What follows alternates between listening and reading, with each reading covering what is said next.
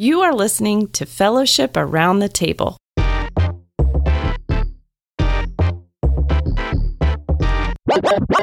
It's beginning to look a lot like Christmas everywhere you go. Welcome in to another week at Fellowship Around the Table. And I hear it too. Christmas is in the air. And so this week at the table, joining me, I have my good, dear friend, Seth Perry. Good morning. Morning, Seth. How are you? I'm doing well. How are you? Doing great. So, is this a Lampoon Christmas vacation kind of season, or what kind of season is it? That's my favorite kind. Can you say that at church? oh, yeah, Okay. definitely. All right. well, I brought Seth in. We've been friends here at Fellowship. How long? How long have you been at Fellowship?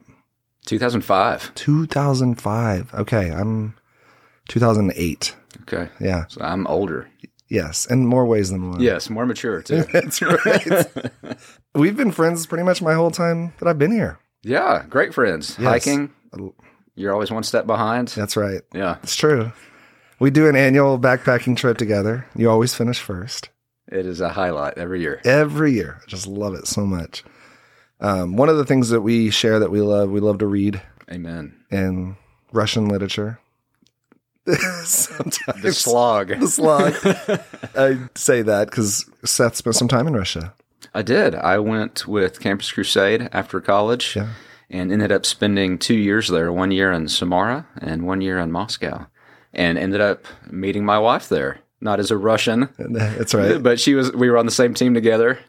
Cru marriage. That's right, Cru marriage. They call that stint goggles. Stint Stint goggles. Yep. Everybody starts looking great when you're in another country. and you can both speak the correct language. Yes, yes. the Everybody on your team, I Right. I should say, looks great, yes. Stint goggles. Yes. That's so great. Ben Cornish has a similar story when he was in Australia. That's where he met his wife on a Cru mission. Yeah. I had to get a blessing to be able to date Karen Okay. From, from the regional leader there. Okay, yeah. Because they discourage it so much. but you got the blessing. I got the blessing. Usually people get back to the States and those goggles fall off. ah, But not so. mine stayed on. That's right. Oh, that's awesome. Our friend group, we always tease Seth that he's really in the KGB and he's a plan. He's a plan here in the states. It's actually the FSB. The Oh. K- KGB was See? the Soviet. So I mean, you know more than me already. Man, yeah, yeah. yeah, the suspicion continues. well, it is Christmas time. Love Christmas. As believers, we love to celebrate the first advent, the first coming of Jesus Christ. And so, one of the things that's kind of been a little tradition in my life is many years ago, I read a book from one of the early church fathers, Athanasius, called On the Incarnation. And it's a small little book written early on in, in the church defending Jesus's deity and his humanity and kind of that idea of the the Trinity and who the Son is and all of that. And I love it. It's just so well written. It's short. It's a great reminder of what we're celebrating at Christmas time. So I asked Seth to read it with me this year, and we can come in and discuss this and remind us what Christmas is all about. Yeah, so grateful for it. Never read it before and loved it. Hated it at the same time because it meant I had a deadline. and when there's a deadline, it's not quite as much fun as leisurely reading, right. But one of the things that I really liked about the book was C.S. Lewis had done an introduction. I know, And who doesn't love C.S. Lewis? Right. Or for those who don't know who C.S. Lewis is, he wrote the Narnia series and Mere Christianity, mm-hmm. which is which is funny explaining because I mean explaining C.S. Lewis to most Christians is like explaining Chick Fil A to believers, right? right. You, you become a believer, you're given a Bible and Mere Christianity practically, I think that did happen to me. right? And then you're given a Chick Fil A coupon. Oh, yes, yeah, right. At a trip to Hobby Lobby. yeah, that's right. That's right. You get all the signs That's for the right. house. Yeah. But it it is interesting because I kind of stumbled upon this in one of the major English translations of this. He writes that forward, and it's only a few pages, but it's amazing. Of course. as everything. As everything. It is amazing that he wrote. he was a professor of the English language and literature at Magdalen College, Oxford, and so he he believed in reading deeply and broadly and, and other things. And this, of course, should never be at the expense of reading the, the inspired Word of God. But it- right. But, but it kind of begs that question. And I think we've had this discussion. Why not just read the Bible? Why would we read anything else? Right. I mean, I mean, that sounds, sounds spiritual, right? Right? Yeah. of course. Yeah, and you know, it's funny. I became a believer as a freshman in high school. I did read some other things, but I actually fell a lot into that. I felt like hmm. there was only one thing that made you spiritual, and that was almost like asceticism. So you had hmm. to turn away from the world and just read the inspired word of God. And anything else was a waste of time. Right. It took several years for God to open my eyes to the truth of C.S. Lewis's words. Yeah, and just a couple things that come to mind for me. There's general revelation. We call the Bible it's specific inspired revelation, but God has revealed himself all around us. We wouldn't use that in terms of authority or, or defining the critical parts of our faith, but we can learn a lot about God from just creation. Yeah, and in Romans 1 and in Psalms 19, it talks about you know, God's majesty and his creativity and and complexity is is seen in nature and the, the complexity of nature. And I know it's anecdotal, but when I was in Russia, one of the campuses we ministered at was it was the Harvard of Russia, and there was a microbiology student we were talking to, and it was just general conversation. Uh-huh. But we asked, you know, do you believe in God? And and she laughed and she said, well, "Of course I do. I'm an, I'm a microbiologist." Wow. She said, "There's not many people in my department that at least don't believe in God." Isn't that amazing? to some degree, right? Because you, you get under a, a microscope and look at the complexity of life and just amazed at what God has done. And the systems and the design, and whether you're looking up at the vastness or through a microscope and to the tiny, it's just unbelievable. right. Yeah. Blew my mind. I think too, the idea of why not just read the Bible, it's just you and the Bible, that's what's going to define everything for you in terms of your faith, is it ignores the gift of teaching and the role of the helper that God said he was sending to the church. I, I mean, I see the gift of teaching used all throughout the church and not just in our time, but throughout the history of the church. The Spirit has been using that gift to help people understand his word. We use teaching resources all the time. Well, that's got to be especially meaningful to you as a teacher. I do here, like to teach, yes. And I have been greatly helped by many teachers, many people in person, online that are alive today. And like with Athanasius, reading really great teachers of the faith throughout church history. Yeah, and I- and I think for you, I, I know some of the people that taught you. I've heard on this podcast, and so you've got that immediate living teacher that you're still able to access. Yeah. and and they can see what they've poured into and and what that's produced, and then also God has given us these works of people like Athanasius that have survived 17 centuries. 17 centuries. That's wild to me. Absolutely. So, general revelation, the gift of teaching. I think, too, the Bible doesn't talk about everything. Mm-hmm. Like, you're not going to learn algebra by reading the Bible. Maybe not at school either. right? Did you not make it through algebra? I mean, I made it through. Okay. but uh, I was I was badly damaged. I know you like algebra, you get some concepts that stick with you for life, like solving for a variable. And and I'm in accounting and finance, so there's math. But he, my kids are doing pre-calc and algebra and all that, and I look at it and I'm like, I do not remember doing this. Greek, It's- right? That's Yeah. right. There's no way I could do this. Yeah, I wish at the time I'd appreciated the complexity of it and the win you get when you understand it. So mm-hmm. sticking with something and winning, you know, like whether it's in football or algebra class. But I, I was naive and I, I knew better than the teachers at the time. right? Oh, youth. There's so many things I look back Oh, and I'm right. like, I wish I didn't think I knew it all then. But I still wouldn't listen to myself today. Right, back then, right. Yeah. Yeah. I had a couple verses just about this. I think Philippians 4 8 comes to mind. Let me read that. Finally, brethren, whatever is true, whatever is honorable, whatever is right, whatever is pure, whatever is lovely, whatever is of good repute, if there is any excellence, and if anything worthy of praise, dwell on these things. And for me, that's obviously the inspired word of God comes right to the top of that, but there's many things beyond that that fall into that category that are worthy of praise and are worthy of dwelling on. Yeah, and certainly see the people that God has gifted through the mm-hmm. centuries, and they mm-hmm. didn't get everything right. Right. But when you can read somebody like Athanasius and see their take on the incarnation and, and the uphill battle he was fighting at the time, and Right. and won uh, to, to the glory of God. Yeah. I oh, I can't wait to get into it. Yeah, and then Proverbs twenty seven seventeen is another one we talked about. You know, I, that whole iron sharpens iron, so one man sharpens another. It's good to do counsel. It's good to do theology. It's good to read scripture in community and with other people. I think there's tons of value in that. Yeah, and I think it, it's not quite the same, but you know, reading the classics it is some of that iron sharpening iron, but then also you and I reading it together. We're, oh. we're walking side by side, right? Yes. And that sharpening through a tool like Athanasius is a blessing. Well, and it's just fun. It's enjoy it. It's one of my favorite parts about life. Yeah, and to quote C.S. Lewis, two heads are better than one, not because either is infallible, but because they are unlikely to go wrong in the same direction. So good. right? Yes. And I, I just know that's true. Even, you know, like studying the Bible, doing it in a group in a community. I know you're doing that with a group right now.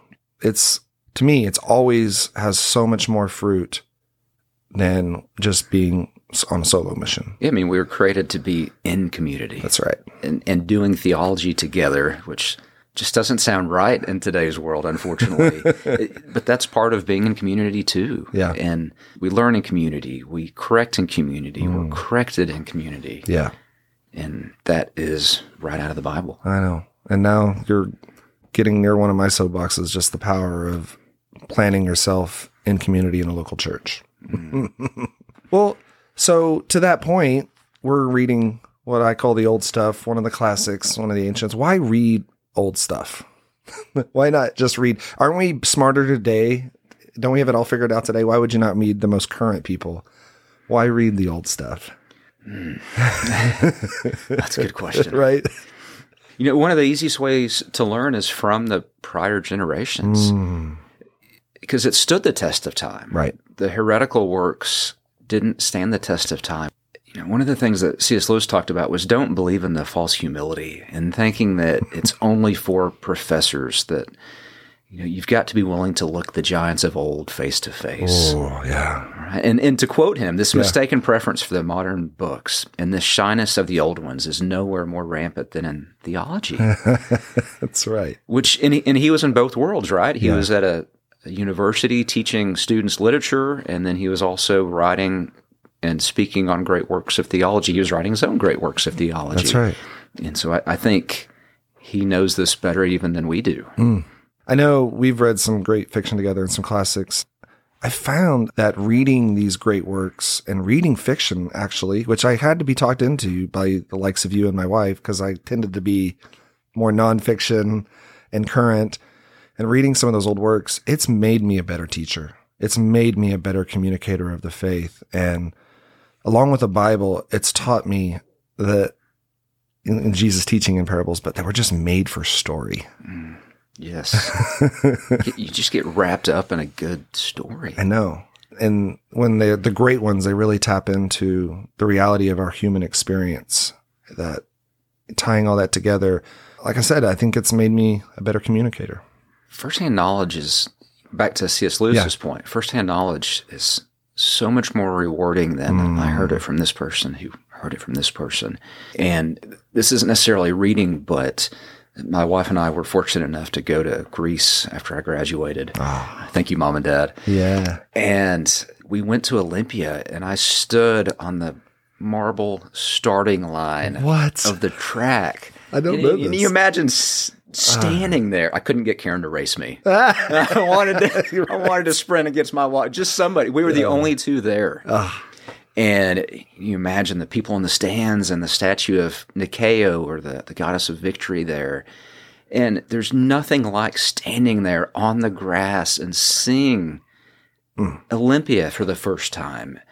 You know, it's similar with books. So when reading Lord of the Rings, we witness ah, Gandalf's response to Frodo when referring to Gollum. And it says, Do not be too eager to deal out death and judgment. Ah. And even the very wise cannot see all the ends.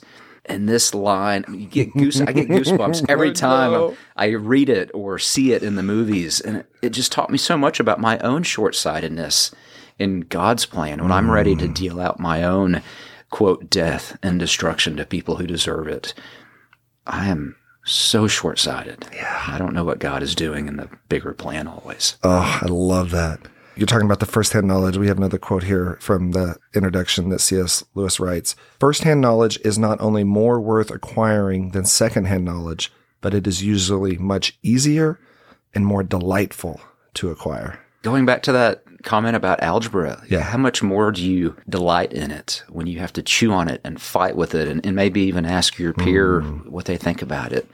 I mean, the reward is there and it, it sticks. It does. That there's something amazing about really wrestling with something, especially in like firsthand, that it does stick with you more than getting a passive resource and like, oh, that was good, and then a month later you it's gone. Right. but the things you've wrestled with, they stick with you. Yeah. And then I think another good point that, that C.S. Lewis pointed out was modern books are still on trial. They haven't stood the test of time yet. And then a, a little bit of psychology, which I, I love. You do. I do love the psychology. I love that we're, about you. we're likely to miss the cultural context in which the book was written when we're living in that context. hmm It's so hard to understand what you don't understand. Right. But you know, I, I think you know, for us today, you know, you and I would probably say that our generation, our society has lost some of the knowledge of truth. Just you know, whether it's with maybe some of the gender things Yeah. or what's right and wrong, and, and we're just confused about it. And I, I think you and I would say there's there's no mooring left. Society's kind of mm. torn itself out of that. Yeah. But the current generation's desire to to love and accept everybody, you and I wouldn't say to agree with that decision. Yeah. But I, I think you know our, our parents or grandparents' generation maybe didn't get that right. Yeah. Maybe they didn't love people as believers should love people and be a light of the church. Hmm. I know. And you do. You just live and you breathe the air and you drink the water that you're in, right? That's all you, you know. It's hard to see outside of that bubble of that time and space. And reading old works puts you, it, it helps you lift your eyes out of that. Yes. I think that more than anything, I found that to be true because you put yourself in a different time and space where an issue of like Athanasius's time of, okay, now who was Jesus? Was he God or was he man? Something we don't really struggle with or think about. We kind of accepted what God has revealed on that topic.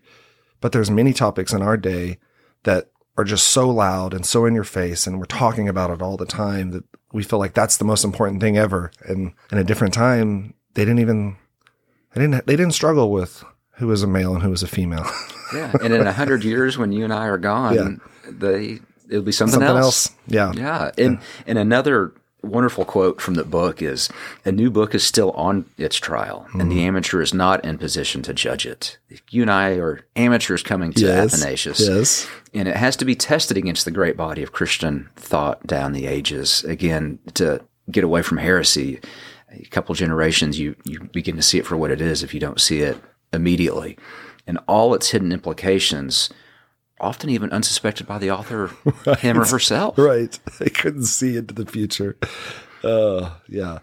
And you've talked about it, but every generation has their own zeitgeist. You know, readers are likely to catch some mistakes of others and likely to make mistakes that others did not. So reading books from different ages helps with that. Yeah, and I think don't want to be too formulaic here, Right. But something like trying to read one ancient book for every three or four modern books you read, just to sprinkle in some salt, we'll say, to to counterbalance what what the present zeit- zeitgeist is. Well, define ancient. What are we saying? Is that 10 years old? Is that a Yeah, million years I mean, old? I think- a million. Is that a thousand years if I have a old? book that's a million years old, but you know, I'd say ancient technically would be up to the sixth century. Okay. However, I'd you're pretty safe leading up to the twentieth century. Right. In our context. yeah, Yeah. yeah. Continuing that thread, there's some other good quotes from Lewis on this topic. One was if you join at 11 o'clock a conversation which began at 8, you will not often see the real bearings of what is said. Oh, right. I mean, it's just so C.S. Lewis. I know. To just take a difficult concept and make it obvious. I know. And another part of, I think, that humility that C.S. Lewis talks about, or that false humility, is people were not more clever in antiquity, nor are we more clever now. we just make different mistakes. Yes. But that is a real, I think, problem for a lot of modern people is, and I think it's kind of undergirded with that one of the things we live and breathe in is just evolutionary theory just dominates our thinking. Even as Christians, it's just so prevalent that it's muscled itself into everything. And one of those things for me is most people around the day walking around think, well, yeah, naturally we're smarter and wiser and no more than the prior generations. And it's pretty arrogant when you step back, but I think we all walk around thinking that there's been this progression. And in some things there are, but the idea that we know more about the existential pieces of life than a person from the third or fourth century. C.S. Lewis called it chronological snobbery. Yeah, and you know, ironically, we're still quoting Aristotle and Yeah. Plato and Socrates. Right. And how much smarter are we if we're still quoting them? I'm I'm definitely smarter than them, right? right. well, and and have we figured out how the pyramids were built yet? oh boy. Right. Now now we're gonna have a podcast. One of the other things he says, every age has its own outlook, and it's especially good at seeing certain truths and especially liable to making certain mistakes. I think you were hitting on that earlier about the things that we wrestle with today aren't the same things that prior generations do, but we think they're the most important thing, and we don't always see the mistakes we're making in our own time. Yeah, and I think one of the mistakes or the battles they were having at that time was Jesus's humanity. Right. and make an argument for modern man or you know modern day. We're not struggling with jesus's humanity. We're struggling with his divinity. Mm-hmm. and so 2000 years later well 1700 years later it's flipped. Yeah. I know. i think one good thing about the true humility of approaching it is as cs lewis says people were no cleverer then than they are now. They made as many mistakes as we but not the same mistakes. And so hmm. each age may have a slightly different spirit, but one can see common threads running through them, such as the triune God, that Jesus is 100% God and man. Yeah. Oh, that's good. Another quote to top onto that. He says, But how could they have thought that? right? None of us can fully escape this blindness, but we shall certainly increase it and weaken our guard against it if we only read modern books. so I found reading, and it, there's a weird, for me, like, uh, maybe not weird, like a romantic kinship of reading believers from different times.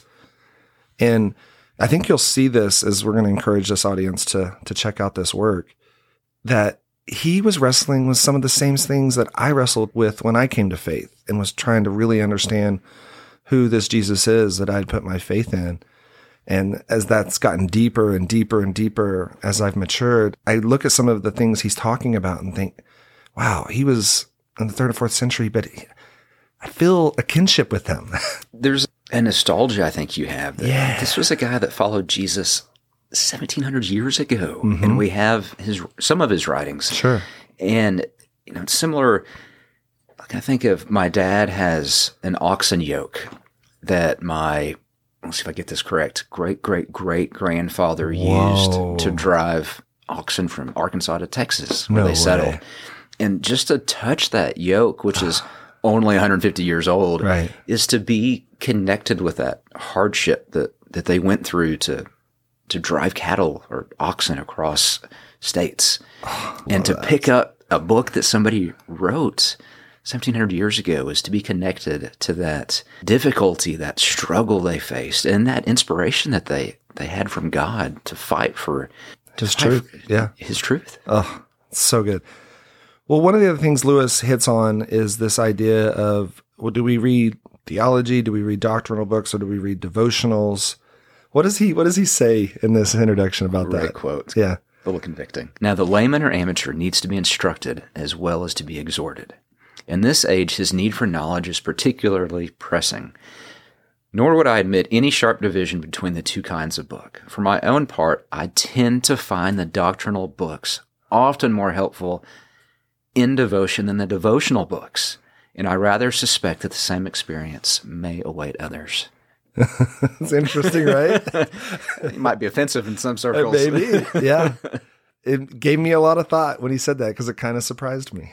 Yeah, and I, I think some of the devotional books I think are are well meaning, but they don't deal with some of the struggle that Yeah. you get with the Yeah. ancient works and just the doctrinal books, the working through of theology and doctrine. It can, just, it can be so much more rewarding than a devotional book. he's making a full circle on his earlier points in that introduction that when you wrestle with some of this deeper stuff, it's hard. It really is, but it's rewarding and it sticks with you. And you're not alone. Your prior brothers and sisters in Christ have been doing this all throughout these centuries. And the Spirit, the Helper, has been with them, teaching them, illuminating God's truth to them. It's romantic for me to think through that connection. You know, I think one thing that always has been so important when you're doing that is to remember we're exhorted in James to ask God for wisdom and mm-hmm. answers when things don't make sense. I wasn't a new believer, but I was a new walking believer in following Jesus. And I read a book on predestination. Oh boy. Oh boy, yes. And it shredded me for a hmm. good three months. because here I am, your average guy, reading, and even in the book, it talked about the greats, their disagreements, and how, and Wrestling who am I to figure out right. what these titans are discussing? Yeah, yeah. I do well if I understand it, and and just to pray through that, God, I don't understand this, and it Yeah. doesn't make sense, and it you know maybe it even hurts or makes me mad. Would you please open my eyes to what what you're doing? And it's just it has to be part of the process. It is. And Prayer. that, oh, that's a prayer that gets answered in a way that you probably wouldn't expect. And it doesn't always remove the complexity, but somehow he brings you to a place where somehow with that complexity and by faith that God brings you to this place of, of joy and peace with it all. And yes, a deeper understanding, but not, you're not at the finish line, but seeing him clearer and clearer for who he is and what he's doing is is worth the the struggle. I think it's even a good indication of, of where you are currently spiritually, even on a day to day basis. Uh, When the clouds roll in, say over predestination, free will, or whatever it might be, if you really struggle with it emotionally, sometimes I find I'm not pursuing Jesus. Okay. I'm getting caught up in trying to understand God, and there's there's certain things that we'll just never understand. Yeah. I mean, I, Especially on this side of eternity. Yeah. yeah, I mean, sometimes I imagine being in heaven and being okay. So what? What's this predestination free will thing? And God takes a millennia to explain it, and then I say, okay, so it's a party, right? Okay. I understand that, Yeah. Right. and I think that's okay. Yeah. I think that's something that in some sense, like one thing, you know, if you think deeper about living for eternity forward, and you're like, amazing. And also, oh, that's a long time. What, what's going to be on? But, but the idea that, you know, us having been created and having a starting point, and so in some sense finite, right? Even though we're live forever in the presence of Christ, God is infinite, which means we can never, ever catch up to him. And we will never understand that fully.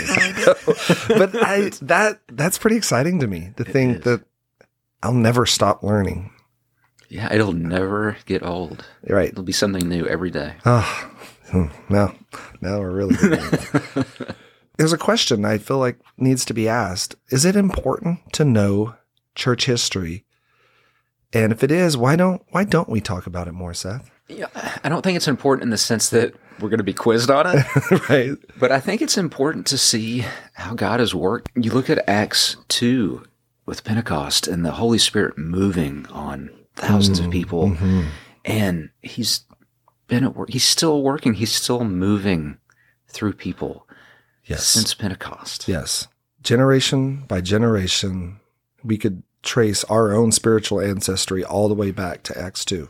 Yes. may not have the tools to do it literally, but but it, that's how it got to us. Yes. In heaven, we'll be able to trace it back to ah. Acts chapter 2. That's cool. That is so cool. and while not authoritative for our lives, these other books, these his, historical books, can be helpful, beneficial, valuable, inspiring for our inspiring. lives. There's just so much wisdom to mine in those books. Yeah, I think too. You know, we we are under the new covenant and the New Testament, but we uh, like in our inspired Word of God in the Bible, we have a lot of the Old Covenant, and there's a lot of history in there. A lot of the writing is hi- historical record. And to this day, I think you see from the Jewish people that history deeply matters to them and they know their history. They love their history. They teach their children their history. It's a big, important part of who they are. I think I kind of want to revive that amongst Christians. I think we should embrace our history more and know it and teach it to our, to the next generation. There's something that grounds you when you connect yourself to thousands of years uh, and prior generations. Yes. As iron sharpens iron. That's right. and I think too, we've made this argument many times, but we would say that to be a good citizen, to be a good steward of where you're living, it's important that you know your country's and nation's history. We teach that to our, you know, our citizens in this country. When you forget your history, what happens? Hmm. It's not good, is it? No, it's not good. it's not. You're doomed to repeat it. Is that the old saying? Yeah, or what is it? History doesn't repeat itself, but it often rhymes. yeah, yeah.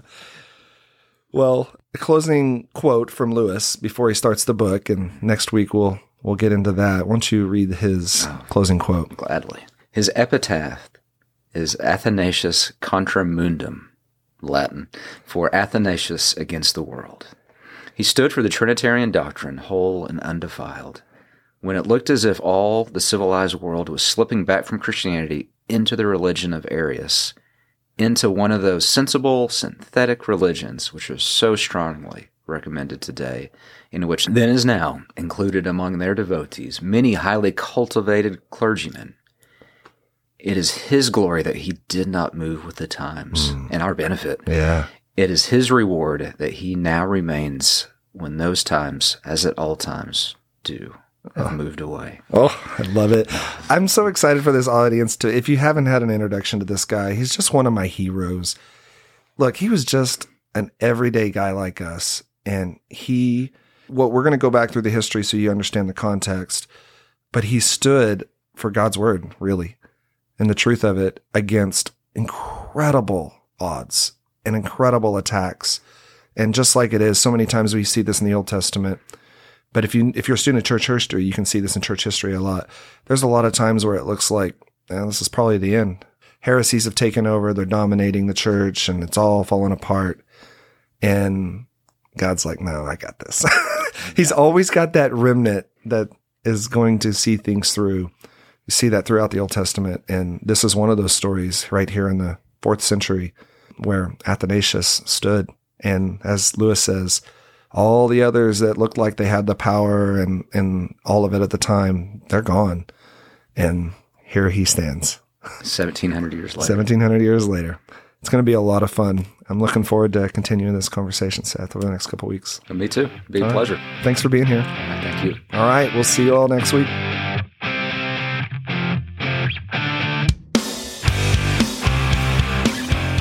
Thanks for joining Fellowship Around the Table.